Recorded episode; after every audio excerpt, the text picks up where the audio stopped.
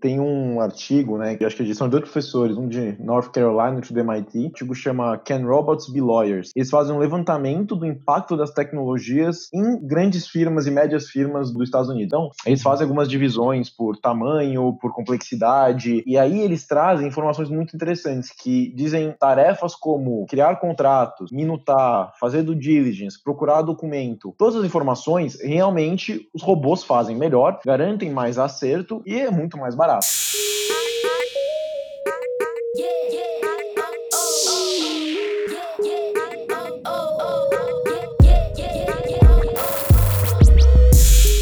Está começando mais uma experiência de áudio, mais uma explosão de conhecimento. O podcast empreendedor é um podcast de entrevista que vai te dar uma injeção extra de motivação. Toda semana eu entrevisto CEOs e fundadores de empresas que compartilham conhecimento sobre suas experiências pessoais e ajudam empreendedores que estão trilhando seus próprios caminhos. Ah, se você gostar do nosso programa, por favor, lembre-se de classificar e comentar o podcast para a gente conseguir motivar mais empreendedores a abrirem os seus próprios negócios. Participe você também do podcast empreendedor e faça perguntas para os nossos entrevistados. Basta seguir nosso Instagram, podcastempreendedor, e assinar nossa newsletter em www.distritoe.com.br. Vamos nessa!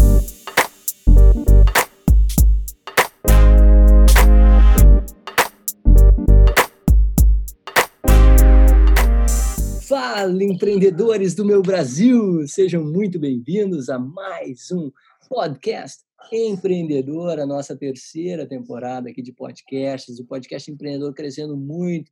Já estamos passando uh, por mais de 40 países. Acabei de olhar aqui de novo aqui o meu meu analytics aqui, tá show de bola, nossos atingindo brasileiros e pessoas que falam em português que estão no mundo todo. Tá muito legal construir essa história junto com você, que é nosso ouvinte, que eu sou muito grato, e principalmente com nossos empreendedores convidados aqui no podcast Empreendedor que estão nos ajudando a transformar esse mundo como a gente conhece.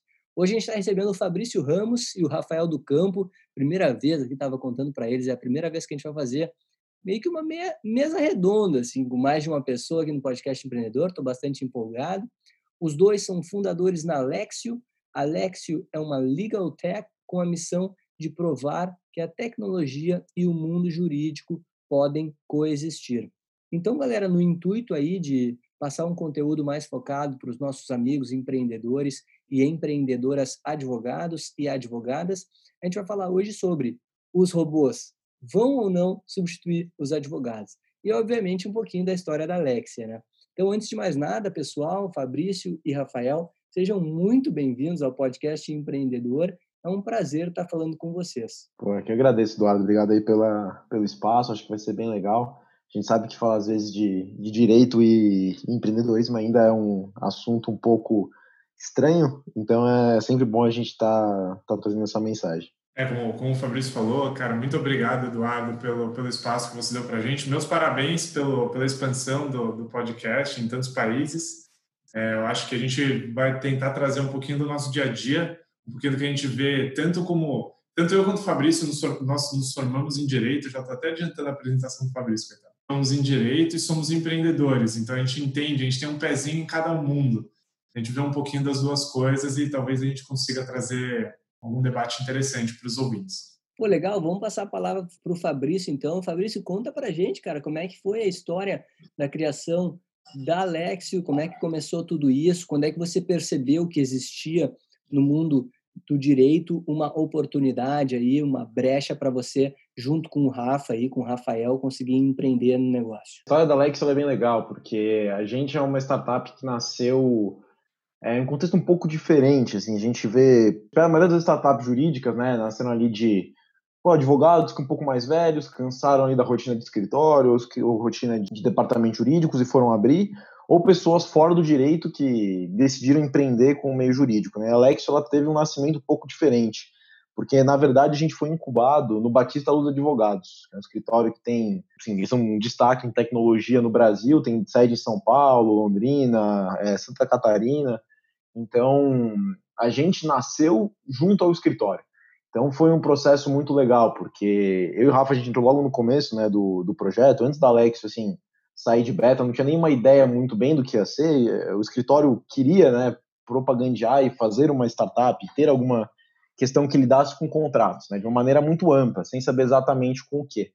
E aí, quando a gente foi entrando, a gente foi descobrindo, conversando com sócios do escritório, com os clientes, ainda começou né, muito cedo na, na Lex, ainda está em termos de carreira, a gente conseguiu entender que havia uma demanda muito grande por softwares que resolvessem problemas de criação e gestão, assinatura de contratos. Né? A gente começou a, a perceber que já tinham soluções muito legais, mas que eram focadas, e aí até porque a gente tem um problema muito grande do judiciário brasileiro, é, com relação a processos, mas muito pouco para contratos. Né? E aí acho que um pouco disso, dessa ideia de tentar trazer inovação e tecnologia para um mundo diferente, é, já dentro de um escritório de advocacia que estava disposto a capitanear esse processo, surgiu o Alex, né, com essa ideia de realmente ser uma ferramenta que ajuda departamento jurídico, setores de RH, empresas, escritórios, startups, todo mundo que lida com contratos, para fazer de uma maneira muito mais simples e muito mais inovadora, né? Porque a gente faz contratos ainda como eram feitos há, há 300, 400 anos atrás. Enfim, acho que a ideia é que a gente está num momento que tem que mudar, que mudar isso, né? Sim, exatamente. Acho que o Fabrício falou perfeitamente. Acho que a única coisa que eu queria acrescentar assim, é que a Alex ela nasceu muito com o espírito de atender o público de empreendedores. Os primeiros contratos que a gente fez foram todos voltados para a criação de startups. Inclusive, boa parte da forma como a gente organiza os contratos em categorias né, dentro da Alexio é pensando na vida de uma empresa desde o nascimento dela, então é montando seu negócio, criando sua empresa, até a parte de captação de investimento, a venda da, da, empresa. A gente vai passando por todas as fases. Então, a gente sempre teve isso no nosso DNA, né? tanto porque nós somos empreendedores, mas a gente queria conversar com esse público. E os primeiros contratos que a gente fez em parceria com o escritório também tem esse perfil, assim, para atender o empreendedor. E a partir daí a gente desenvolveu todo o resto da plataforma, como o Fabrício falou. Hoje nós somos uma, uma solução mais completa de toda a gestão da vida do contrato.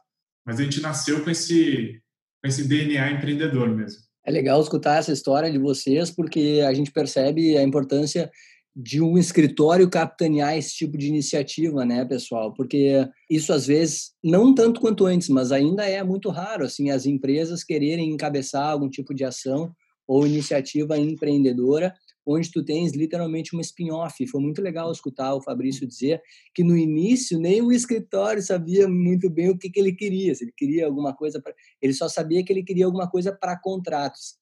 Então essa construção junto com o escritório, conversando com os clientes, com certeza fez toda a diferença no que vocês se transformaram hoje. Né? Sim, com certeza. Eu acho que o ponto legal disso, né, é e aí acho que é um pouco do que a Rafa a gente estava falando antes para a conversa, né, assim que faz uma diferença tremenda, porque a gente que vem do, do direito, né, quando a gente fala com programador ou pessoas de outras áreas, a gente acha que eles é que tem uma linguagem difícil, eles que têm uma linguagem que não é acessível.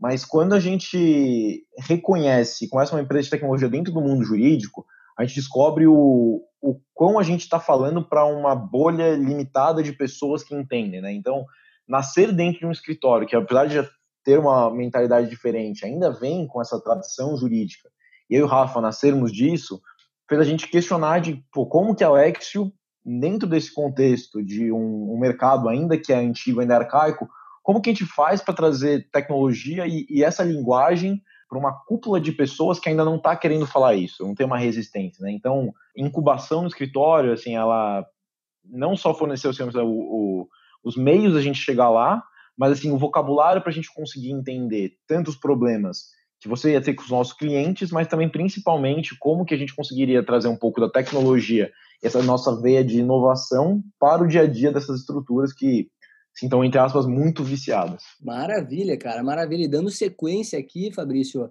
a gente, eu gostei muito que você aponta, de fato, o mundo do direito, né, o mundo jurídico, como um mundo ainda bastante antiquado, ainda que precisa né, de um impulsionamento maior, mesmo a gente sabendo que várias ações já estão tomando conta. Assim. Mas esse movimento grande de desenvolvimento de tecnologias no setor jurídico, assim, como é que está sendo avaliado isso com referência ao aumento de produtividade e à eficiência no setor? Está, de fato, trazendo algum tipo de reação, todo esse movimento de transformação digital do meio jurídico? A gente está vivendo né, um momento muito de, de turning point, eu diria, porque É assim, engraçado, a gente pergunta para diretores de empresa, até hoje em dia, né? Quantos de vocês já provaram um software feito para a área jurídica, né? É, que é disso que a gente está falando. E a grande maioria deles nunca teve essa demanda, porque jurídico sempre foi visto como um custo, né? Então, assim, jurídico nunca era um investimento, nunca era tratado como uma área se você conseguiria trazer até o movimento que tem hoje de legal operations grandes em algumas empresas, mas jurídico nunca foi uma área que a inovação iria brotar de lá. Era sempre aquela coisa, deu problema, chama o João do jurídico. Empresas viviam muito assim. E aí eu acho que agora a gente chegou no momento em que está cada vez mais difícil resistir a essa onda, que até os softwares antigos que foram adaptados para o jurídico não conseguem mais entregar, né? Então a gente dá para ver um movimento muito grande de escritórios de renome, empresas e departamentos jurídicos que estão querendo inovar cada vez mais, se abrindo a partir do jurídico para essa expansão em outras áreas. Né? Então tem o caso da Lexio, claro, que a gente tem entrado em várias empresas, mas assim, outros problemas jurídicos que outras empresas conseguem resolver que eu sinto que tem uma abertura muito grande. Então tem desde questão de jurimetria, questão de análise de processo, facilitação de due diligence, que eram tarefas que advogados faziam, que até antes a gente achava que não necessitaria de um software ou alguma coisa especializada para o jurídico, que com essa demanda cada vez maior de produtividade, eu realmente acredito que a gente está vivendo um momento que o jurídico passa a não mais ser visto como custo, o que nunca foi, é, e sim como uma ferramenta dentro dessa engrenagem que vai permitir é, mecanismos de inovação. Não, eu acho que é exatamente isso, Fabrício. A gente vê, realmente, a gente tem acompanhado uma mudança de mercado. Né? Lá na fundação da Alex, óbvio que o escritório ele já tinha essa visão, mas ele foi um pouco pioneiro né, na, na elaboração da startup. E naquele momento a gente via, a gente sentiu uma dificuldade um pouco maior de aprovar, por exemplo, contratações da plataforma. Hoje em dia, passados assim, dois anos, acho que se passaram dois anos, desde a, desde a criação da, da Lexo, dois anos, e, dois anos e meio. A coisa mudou muito. A gente já, já tem empresas escritórios de advocacia que procuram a gente, buscando inovação. Então, o cenário mudou numa velocidade assustadora. Então, no começo a gente tinha, a gente tinha que buscar, né? É, os primeiros clientes são sempre os mais difíceis, porque a gente está sempre provando tese, a, a gente desenvolve a, a, plataforma, enfim, com, com algumas ideias e depois vai validar isso com o cliente. As primeiras validações realmente são as mais difíceis. Mas de uns tempos para cá, a gente viu uma demanda muito maior por, por soluções que reduzem gargalos no jurídico. É exatamente o que o Fabrício falou. E a pandemia veio para contribuir ainda mais com isso, né? Porque agora, num cenário em que as pessoas não conseguem trabalhar mais diretamente umas com as outras, você precisa digitalizar departamentos jurídicos e escritórios também para que esse trabalho em conjunto fique mais palpável. E levando em consideração, pessoal, todo esse movimento que a gente está enxergando de transformação digital e de uh, substituição não, mas complementação da utilização de software para a realização de tarefas, que nem do diligence que o Fabrício falou ali, a pergunta que não quer calar, né, que muitos advogados estão se fazendo e ainda não se sabe 100% a resposta, né? Os robôs irão substituí-los ou não? Essa é uma ótima pergunta. A gente recebeu já de alguns clientes. Vários clientes fazem brincadeiras com a gente, inclusive, falam assim: mas vocês vão acabar com o meu trabalho é, porque eles veem Alexio até como até como ameaça. Isso é um caso, isso é um caso divertido. Mas a gente não vê, não acha, na verdade, que os robôs irão substituir os advogados, principalmente nas funções que exigem maior conhecimento técnico, né? E a parte intelectual do trabalho do advogado é muito difícil de ser substituída pelos robôs. O que, que eu acho, né? É, a tecnologia até hoje ela veio para ajudar a operacionalização de alguns trabalhos. Então, quando a gente passou da máquina de escrever para o computador, por exemplo, que você conseguia apagar, editar texto, enfim, é, você começou a, a, conseguir dar vazão a uma quantidade maior de trabalho. Então, eu acho que a tecnologia e os robôs, agora com inteligência artificial, é, eles são muito distantes de substituir o trabalho intelectual mais rebuscado, mais complexo do advogado. Mas eu acho sim que muitas funções de execução do trabalho, então, por exemplo, se eu preciso elaborar um contrato, acho que esse é um dos melhores exemplos. Se eu preciso elaborar um contrato, é, eu não consigo fazer com que um robô pense para mim qual a estrutura ideal daquele contrato, considerando o meu tipo de negócio, né? considerando a parte com quem eu estou negociando. Isso eu acho uma, uma realidade muito, muito distante. Mas, uma vez que eu tenho essas regras de negócio definidas na minha cabeça, como advogado, a execução disso, né, a tradução dessas regras em texto, a elaboração da minuta, isso sim pode sofrer um impacto positivo na minha visão da tecnologia, porque às vezes a execução ela não traz tanto valor quanto essa atividade intelectual é, primária de pensar em como estruturar o contrato. E isso eu acho uma atividade ainda insubstituível do advogado. Eu acho que esse é o verdadeiro papel do advogado.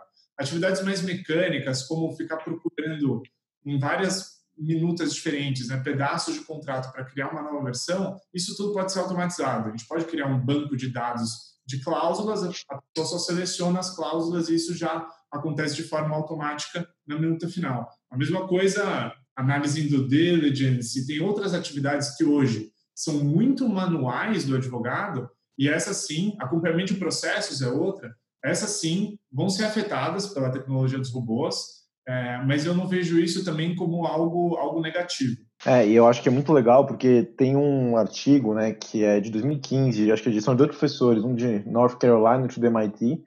Claro que é contexto americano, né? O artigo chama Can Robots Be Lawyers? Eles fazem um levantamento do impacto das tecnologias em grandes firmas e médias firmas do, dos Estados Unidos, né? Então, eles fazem algumas divisões por tamanho, por complexidade, enfim, e aí eles trazem informações muito interessantes que dizem totalmente é, ao encontro do que o Rafael falou. Tarefas como criar contratos, minutar, fazer do diligence, procurar documento, todas as informações realmente os robôs fazem melhor, garantem mais acerto e é muito mais barato. Mas com relação a outras tarefas, que é aquele pensamento crítico, o estratégico, eles começaram a perceber que os softwares só aumentavam o tempo que esses advogados e advogadas iam ter para realizar essas operações. Então, eu acho que, ainda que seja 2015, ainda que seja um contexto norte-americano, acho que dá para fazer uma, uma boa analogia do cenário brasileiro, de que há muita tecnologia para ser colocada, é uma coisa para melhorar ainda. Claro que, inevitavelmente, isso vai significar que advogados vão ter que repensar o seu trabalho, que talvez a maneira que a gente vê o direito antiga não vai poder continuar mais da mesma maneira, mas como o Rafa falou, eu acho que isso é super positivo, porque se a máquina consegue fazer melhor, com mais segurança, mais organizado e mais barato, tem que fazer. Então, e é assim engraçado, porque o Rafa a gente vem do mundo jurídico e isso seria, entre aspas, ir contra a nossa classe, que algumas pessoas poderiam falar, né? Mas eu, eu acho que é exatamente o oposto. É realmente é, é entender qual que é o motivo e a finalidade da função jurídica, que é muito mais do que você ficar procurando erros de português em contratos ou ficar separando documentos para fazer um upload e anexar em outros contratos. É, eu acho Exato. que isso é uma questão bem interessante. É justamente isso. Assim, eu acho que quando você elimina todo esse ruído de todas essas funções e você realmente foca naquilo agrega valor, naquilo que é o mais importante no trabalho do advogado, isso fica muito mais claro, não só para você quanto para o seu cliente. Né? Porque se você mistura no seu dia a dia, né, no serviço que você presta, uh, funções que têm maior ou menor valor agregado para o cliente, você acaba confundindo depois o valor agregado do seu serviço como um todo. Se você realmente foca naquilo que agrega valor para o seu cliente, deixa o robô fazer o resto, é de uma forma muito mais barata, muito mais rápida e muito mais eficiente, com menos erros, é, você mostra para o seu cliente aquilo que você é realmente indispensável.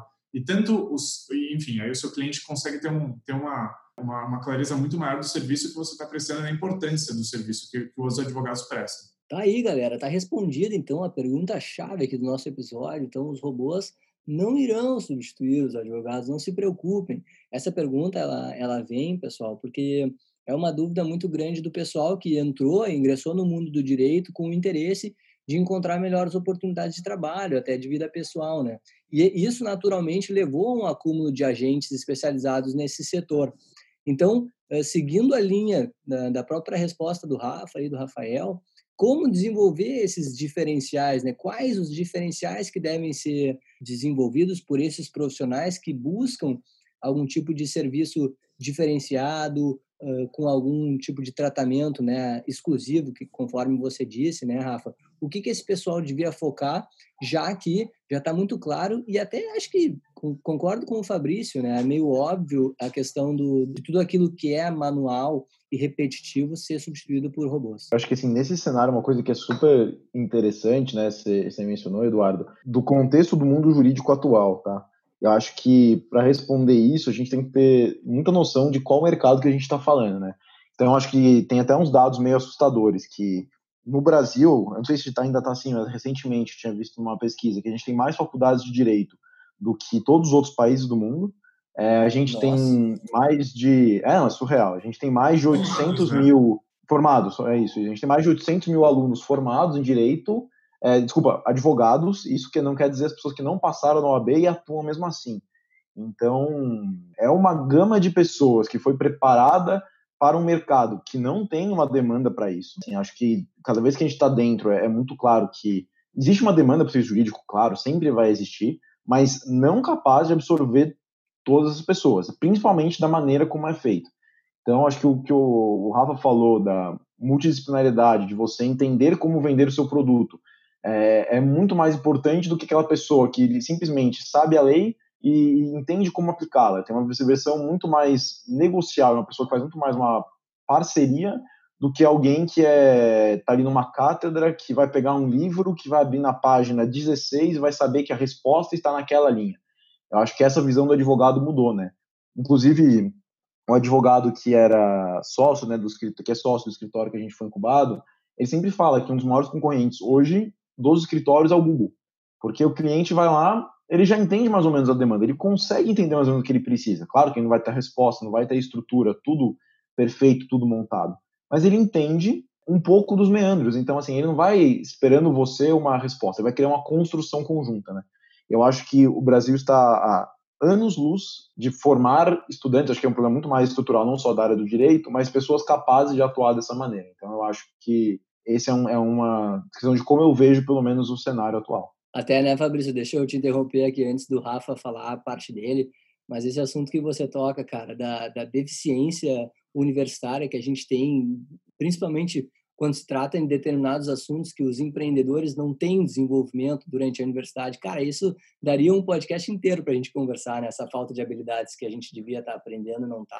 Ah, com certeza, com certeza. Você fala de mundo jurídico ainda, que o pessoal ainda tem uma questão regulatória que a própria OAB fala que a atividade de jurídica não é não é mercantil, né? Então você tem, você tem uma regulação grande do que você pode fazer como advogado. Então, enfim, acho que esse é um papo, como você falou, para horas, mas é, é, muito interessante pensar que essa profissão, que é uma das maiores em termos de pessoas atuando, tem uma regulamentação super estrita, é, também é uma das que sofre muito problema com, com isso. É o que eu vejo de diferencial nesse cenário extremamente competitivo que o Fabrício falou, porque realmente a gente tem mais faculdades de direito no Brasil do que no resto do mundo inteiro somado, e consequentemente muito mais alunos, né, que se formam todos os anos nessa faculdade. Nesse cenário de competitividade muito agressiva, eu acho que o diferencial é pensar fora da caixinha. Aqui eu estou sendo meio óbvio, mas eu vou explicar o que eu estou falando. É, uma coisa que eu acho que faz muita diferença é, é, você focar em alguns tipos de mercado. Você tem que conhecer muito bem as necessidades de um, de, de um determinado mercado. Isso exige que você não seja só muito, tem uma precise ter, né, como formação, uma base sólida da matéria mais geral daquilo que você está querendo tratar, então seja direito societário, seja direito penal, mas você também precisa ir além do direito. E é isso que a gente chama de multidisciplinariedade. Assim, não é nem interna dentro do direito, conhecer várias matérias, ser um generalista dentro do direito. Não é isso. Eu acho que o caminho está mais pela especialização, mas uma especialização multidisciplinar. Então, eu vou escolher alguns mercados que têm questões relevantes de direito societário, de direito concorrencial, enfim, o que quer que seja, até de direito penal, mas eu vou ter que ir além do direito. Então, eu vou precisar entender um pouco de negócios, eu vou precisar entender como as empresas funcionam, eu vou precisar como as, entender como as empresas daquele setor funcionam. Então, se assim, faculdades de administração, por exemplo, tem déficit na, na, educação dos seus empreendedores, imagina a faculdade de direito que a maioria dos cursos nem noções básicas de economia tem, por exemplo. Então, às vezes, eu vou precisar conversar sobre questões de gestão com o meu cliente, questões de tecnologia com o meu cliente, principalmente no público de startups. Né? Se eu quiser conversar com um empreendedor, eu preciso entender como uma startup funciona. No fim do dia, eu ainda acho que uma startup é uma empresa. Então, eu preciso entender de direito empresarial. Mas eu preciso entender também que é uma empresa diferente das outras. Né? Ela tem necessidade de tecnologia, de disrupção, de ritmo que são diferentes de, de empresas tradicionais. Então, eu preciso sair do direito, entender um pouco do negócio para conseguir atender essas pessoas. E isso é um baita diferencial, porque o que a gente vê hoje, claro, até pelo perfil dos cursos de direito, nenhum curso de direito ensina esse tipo de habilidade para as pessoas, né? para os alunos. Então, é, eu e o Fabrício, a gente tem que correr atrás, até porque nós somos advogados administrando uma empresa. Né? É, não é nem que a gente precisa entender a necessidade do cliente, dos nossos clientes enquanto advogados, a gente precisa entender a necessidade da nossa empresa.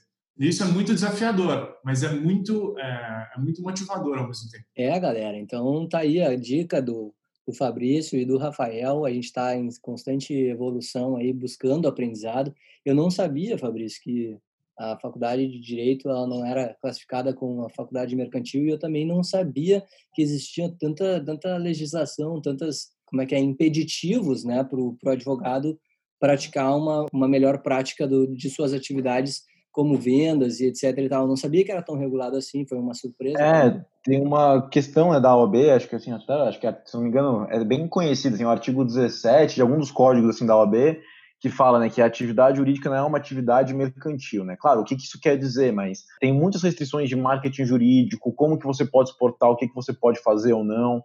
Então, assim, é, é bem diferente em termos de estratégia de captação de cliente mesmo, né? Então, tem várias regulações é, da classe que deveriam ser repensadas, né? Acho que, é, não querendo fazer uma, uma crítica aberta, assim, sem ser positivo, porque acho que essa crítica não é, é tem que ser positiva sempre, mas é interessante você ver que a, a classe ainda não se adaptou. Claro que tem pessoas que olham para a regulação como todas as outras áreas reguladas e falam, tudo bem, vamos testar o limite disso, até onde a gente vai, mas é, é interessante ver que, que a gente ainda não está aberto, como a classe em geral, a reconhecer é, esses valores e entender que se a direito fosse considerado uma atividade mercantil, não teria nenhum problema nisso, né? Acho que ainda tem um quê de higher ground, assim, quando a gente fala né, de, de advocacia, até a própria chamar advogados de doutor, enfim, a gente estava discutindo hoje de manhã, Rafa, sobre isso, que eu acho que ainda traz uma carga muito grande quando a gente fala sobre, sobre direito, e principalmente quando fala sobre inovação, que é um choque, né, então é, eu acho que é bem interessante ver como que esses mundos eles escolhidos. Perfeito, cara, eu acho que você coloca muito bem quando você diz uh, que deve ser revisitado, eu acho que é literalmente isso, a gente revisitar para evoluir, não necessariamente o que foi imposto há anos atrás, precisa continuar. Muito, muito bom, muito bom, muito legal também essa informação que vocês nos trazem. E aí fica a dica aqui minha, aqui, né, como host do podcast empreendedor, convidando os advogados a assistirem mais podcasts empreendedores para desenvolverem suas habilidades aí, não só com o Fabrício e com o Rafa, mas com os outros empreendedores que a gente tem aqui no nosso hall. Pessoal, falando um pouquinho assim sobre a construção e garantia de contratos, principalmente no mundo jurídico, assim, como é que dá para garantir a idoneidade de contratos quando essa gestão deles é feita 100% digitalmente? Como é que a Alexio tem enfrentado esse tipo de coisa, se é que isso tem sido um problema no setor? Essa é uma ótima pergunta, inclusive, Eduardo. A gente estava. É, essa é sempre uma pergunta que aparece, né? Porque como é que funciona na Alexio, né? Você consegue criar o seu contrato em, em 3, 4, 5 minutos é a partir de um formulário que a gente automatizou, então a gente criou uma lógica de árvore de decisão, tá? Que é da, da Lex, a gente consegue colocar ela em qualquer tipo de documento, então é, qualquer tipo de contrato pode ser feito na Lex em 3, 4 minutos, é, e aí isso funciona como se fosse um, não é como se fosse, mas o resultado final é o mesmo resultado que você tem no Word, né? Então, só é feito online e é armazenado na nuvem, né? E aí, em termos de segurança, a gente tem muita preocupação disso, até porque a gente mexe com documentos jurídicos, né? Que a gente sabe que para empresas e advogados, a segurança e a confidencialidade deles é essencial. Mas aí, quando a gente fala da assinatura, né? Você entra num ponto bem interessante, que como a gente garante que assinaturas eletrônicas, e a Alexo tem a sua própria assinatura eletrônica, né? Tem essa idoneidade. Então, eu acho que para contar um pouco disso, né, vale contar um pouco também do da onde a gente está em termos de Brasil com relação à questão de, de, documentos eletrônicos. Tem uma medida provisória de 2002 que regulamenta né, essas assinaturas eletrônicas, seja aquela com a, que a pessoa tem o seu próprio certificado ou que ela assina de maneira online, que você só vai entrar lá no seu e-mail fazer uma assinatura pelo IP do seu computador e o site que está fazendo essa assinatura ele atua como, como comprovante né, da idoneidade dessa, dessa assinatura, que é isso que a Alex faz. O que, é interessante, né, que a gente vem sentindo não só o movimento legal, então a, MP da Liberdade Econômica já traz isso, tiveram normas durante a pandemia é, incentivando pessoas a assinar eletronicamente, mas é muito mais interessante ver como que as empresas, então os privados, olham para isso e falam, tá, eu tenho o risco de talvez um juiz em tal lugar encanar com essa assinatura, mas essas empresas estão me dando a segurança. É, exato, exato. Mas assim, as empresas estão me dando segurança. Vale o custo. Por que não fazer? Então, hoje a gente tem todos os nossos grandes clientes na plataforma assinam mais de, assim, acho que foram mais de 6 mil, 7, 8 mil contratos assinados na plataforma no, nos últimos meses, por empresas que estão confiando no sistema. Então, eles acreditam não só na tecnologia, mas também que é uma maneira de, de trazer a, a legislação para frente. É, exatamente. Claro que todas essas assinaturas, elas têm camadas e camadas de criptografia e proteção em torno delas, né? Então, acho que em termos de solução tecnológica, né, as empresas elas se responsabilizam, inclusive perante os clientes, né, de que é, os documentos eles são íntegros, mas isso requer um, um certo investimento em segurança, enfim, uma certa infraestrutura. É, isso é, isso é algo que a gente estudou quando foi, estudou bastante quando foi desenvolver a solução de assinatura da Alexio, mas é exatamente isso que o, que o Fabrício falou, assim, a maioria das empresas tem topado esse risco do desconhecido, entre aspas, né? justamente porque eles viram uma oportunidade até de aumentar a quantidade de contratos que são formalizados. O que a gente tem visto é que quanto mais você facilita, né? quanto mais você tira obstáculos da elaboração dos documentos, da elaboração e da assinatura, mais contratos são feitos. E, inclusive, isso é um pouco paradoxal, né? porque essas ferramentas todas de automação, ao mesmo tempo em que elas agilizam o trabalho dos advogados, elas podem acabar criando mais demanda por serviços jurídicos. Por quê? Agora já não é mais tão caro ou tão difícil fazer um documento. Então, eu que antes ia correr o risco de não formalizar um contrato, primeiro, porque não sei fazer um contrato, ou porque não tenho dinheiro para fazer um contrato, agora com essas tecnologias, eu tendo a, a, não enxergar mais barreiras à contratualização. Então, eu consigo proteger mais todos os meus negócios, todas as minhas relações jurídicas. É, e uma coisa muito legal, Rafa, que você me fez lembrar, né, que as pessoas perguntam, né, acho que a sua dúvida, Eduardo, eu vi várias vezes, né, mas assim, mas, Fabrício, é seguro assinar? Aí eu faço, né, toda essa questão jurídica, explico como que evoluiu, como que funcionou, a pessoa ainda está um pouco reticente, aí eu falo, né, mas vamos pensar, a alternativa é assinar a mão.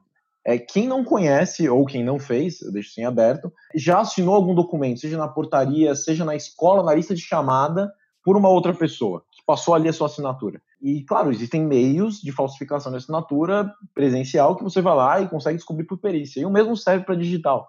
Então, eu acho que é uma mudança de, de paradigma que às vezes eu pergunto, né, assim, ah, mas quem que vai garantir a, que foi o Rafael, que foi o Eduardo que assinaram, não foi o Fabrício que assinou o nome do Rafael, sabe? Então, isso é, isso é sempre legal também.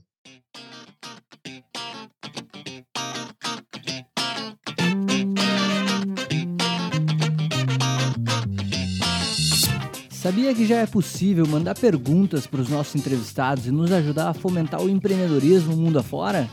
Basta se tornar um apoiador do podcast empreendedor e entrar no nosso site www.distritoe.com.br, dar uma olhada em todos os resumos que tem dos nossos episódios e clicar na aba Apoiadores.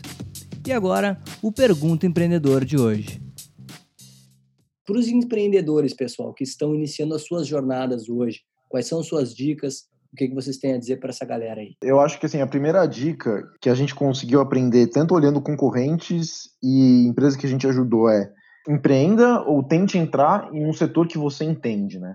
Então, por exemplo, assim, eu não entendo nada de distribuição, logística e restaurantes. Eu nunca consegui, pelo menos se eu não estudasse por um bom tempo, criar alguma coisa nessa área. Eu e o Rafa, a gente entende do mundo jurídico, apesar de ainda sermos bastante, bastante jovens, enfim, mas a gente nasceu nesse contexto. A gente tem essa formação. É, e eu acho que a primeira coisa que eu falaria é empreenda em algo que você goste, claro, mas que você conheça. Então, assim, é, que você sabe como funciona o mercado, que você entenda quem são os, os players, quem são os bons concorrentes. E aí, uma coisa que eu vejo muito claro, eu acho que essa é uma especificidade do mercado de legal techs, mas que eu acho que a gente levar para alguns outros setores também funciona essa universalização, que é muito claro que eu consigo ver empresas que têm advogados ou pessoas que vieram do mundo jurídico em cargos de, de direção, no sentido de direcionar uh, os rumos e o que, que, eles vão fazer, quais vão ser as ferramentas que vão criar, qual que é o problema, porque eles conseguem realmente entender a necessidade. Né? Então, falo da gente, mas assim, a gente tem concorrentes que dá para saber quem que são, está sendo tocado por advogados ou pessoas que vêm desse background também, pessoas que vêm de fora e que estão tentando entender a cabeça do jurídico. Né? Eu acho que isso é bem interessante é, na hora de, de quando for empreender, empreendendo que gosta, mas também no que já estava tá um pouco natural, um pouco que sabe. Eu acho que essa seria uma das questões que eu gosto. E eu acho que também gosto sempre de falar que você vai se frustrar pra caramba, você tem que aprender a lidar com isso todo dia. Aprender a fechar um contrato, perder outro, e às vezes você vê o seu concorrente saindo na revista tal, e aí no dia seguinte você conseguiu um novo cliente, mas aí você teve um problema na plataforma que teve que parar o seu dia enfim, é uma montanha russa, né? Então eu acho que é, é aprender a lidar com isso de uma maneira natural e falar assim, tá, tá tudo bem, é, é parte do processo. Excelentes dicas, Rafael. Quero te escutar também. Não, exatamente. Só fazendo um gancho com o que o Fabrício falou, por causa desses dias difíceis, que infelizmente são mais numerosos que os dias fáceis, você precisa, algo que é fundamental, é, você precisa se cercar de pessoas e fazer parcerias com pessoas que você confia. Né? Eu confio plenamente no Fabrício, acho que isso é recíproco. E porque você, você já corre muitos riscos empreendendo, né? Você está navegando num mar desconhecido. Você está querendo resolver uma dor que ou ninguém ainda resolveu, ou que pouquíssimas pessoas estão resolvendo. Ou, e, às vezes, nenhuma do seu jeito. Né? Então, você já tem inúmeros riscos o tempo inteiro quando você fala de empreendedorismo, principalmente de, de inovação em startups. Então, você precisa calcular os riscos que você quer tomar. Você precisa limitar esses riscos. Se você ainda tiver que se preocupar com é, a conduta de pessoas que estão no seu time, é, ou, enfim, até da condução dos negócios, eu acho que esse é um risco que vai, que vai tirar a sua atenção, vai tirar a sua energia, vai te frustrar ainda mais, e é algo que você não precisa para você. Confie em mim, você não precisa dessas coisas na, na sua vida. Então, cerque-se de pessoas que você confia porque pelo menos elas vão estar junto com você nos momentos ruins e nos momentos bons, é, e elas não vão trazer riscos desnecessários para uma atividade que já é, por si, é per se, né, arriscada. É isso aí, galera. São dicas de advogados. Então vocês já sabem, quando dá merda, dá merda mesmo, né, pessoal? Vocês já estão ligados nisso aí. Mas enfim, muito legal as dicas é, de vocês.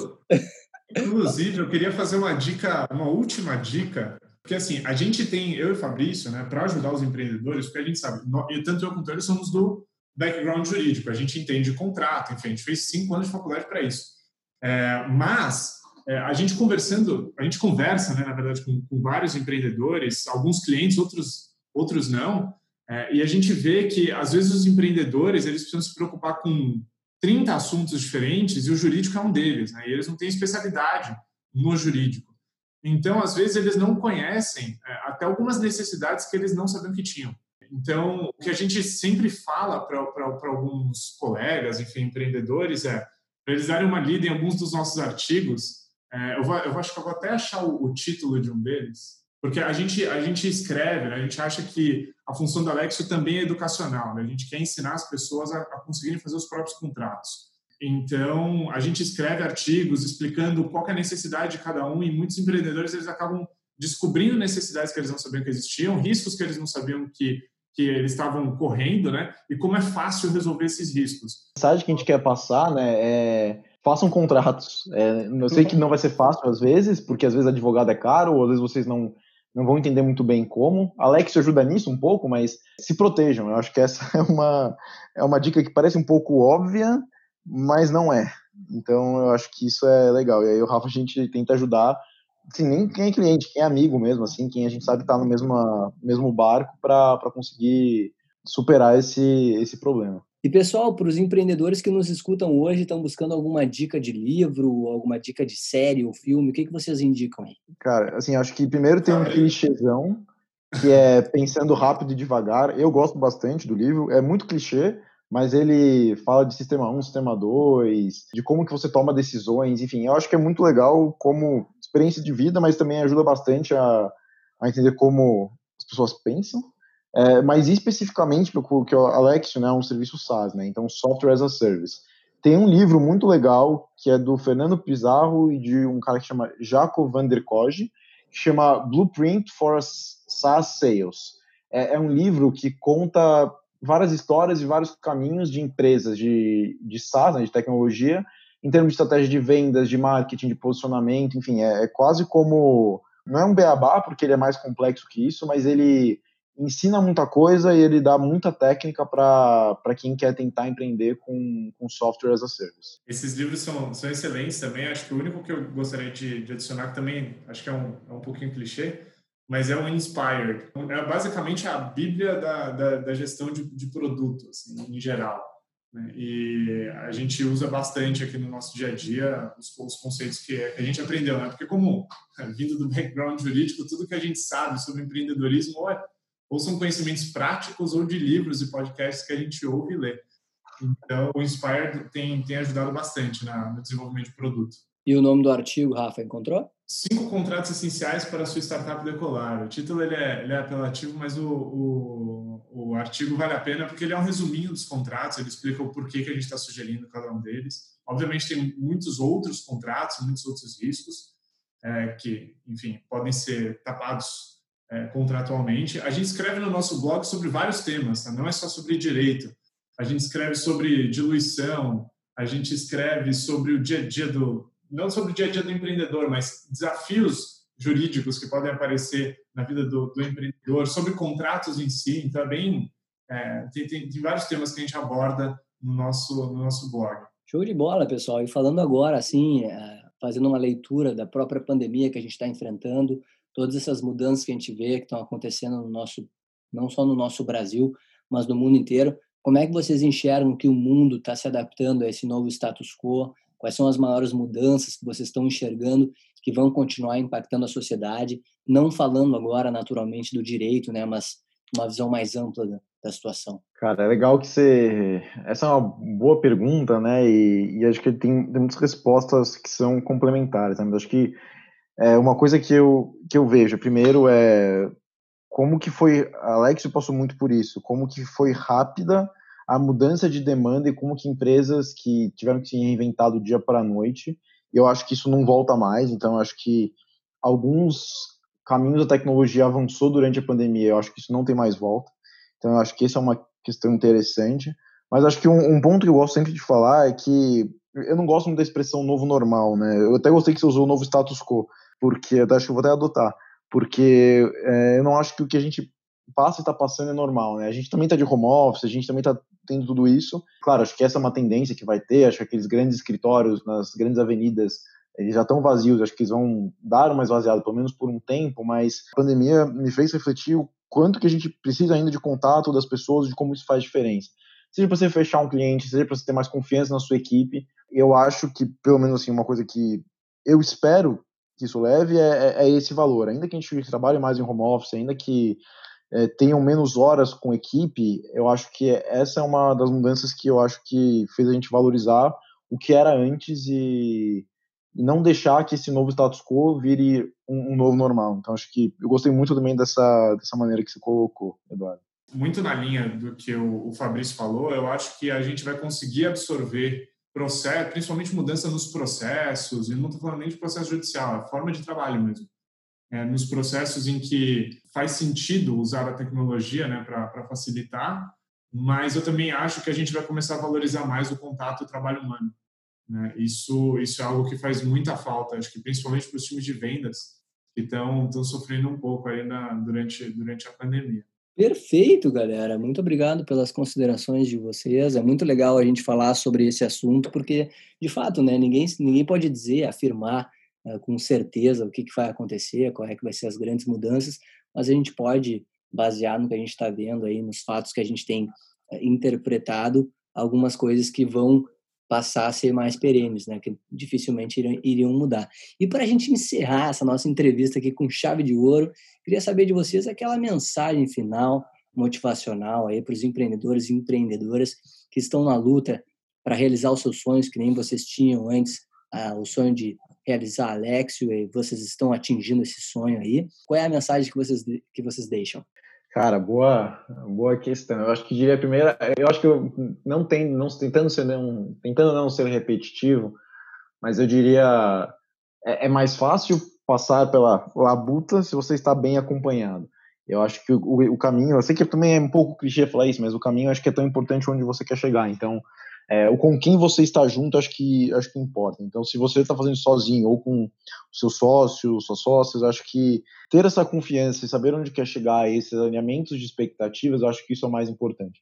É, e entender também que, que você pode não querer fazer o, o caminho do empreendedorismo, né? Acho que às vezes a gente vive num hype, né? Então eu sou super crítico do chamado empreendedorismo de palco, dessa, dessa vertente, porque assim, as pessoas talvez existe um caminho de vida que não é esse, que você não vai precisar fazer alguns sacrifícios ou que você não vai precisar ter alguns sofrimentos. Claro que todos os caminhos têm sofrimentos, e é tudo bem se a pessoa não, não quiser trilhar, né? Mas se você quiser trilhar, trilhe com pessoas com que vale a pena. Eu acho que essa é do que, sabe, esses dois anos passados, assim, é o que eu mais tiraria que deu para aprender com o Alexio.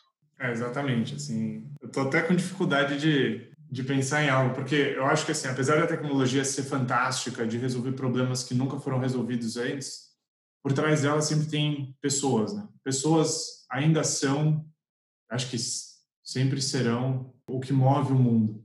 Então, as pessoas com quem você escolhe empreender realmente são é, as pessoas, é praticamente um casamento.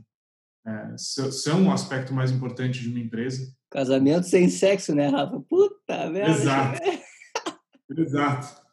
E, mas é, você, você acaba compartilhando também momentos bons, momentos ruins, só não tem, só não tem esse tipo de, de momento bom. É, mas todos os outros também dá para compartilhar muita coisa.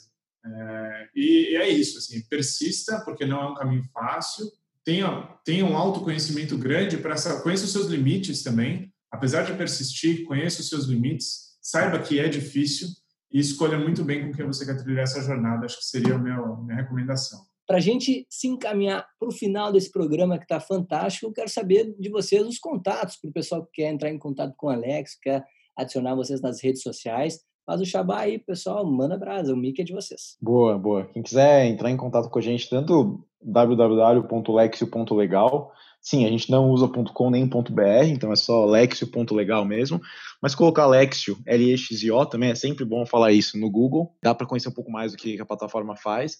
Mas aí, pessoal meu também, eu uso bastante o LinkedIn, então Fabrício Ramos no LinkedIn, ou procurar pela Lexio também é, e o Rafael do Campo, né, já fazendo o, o mexendo do Rafa aqui.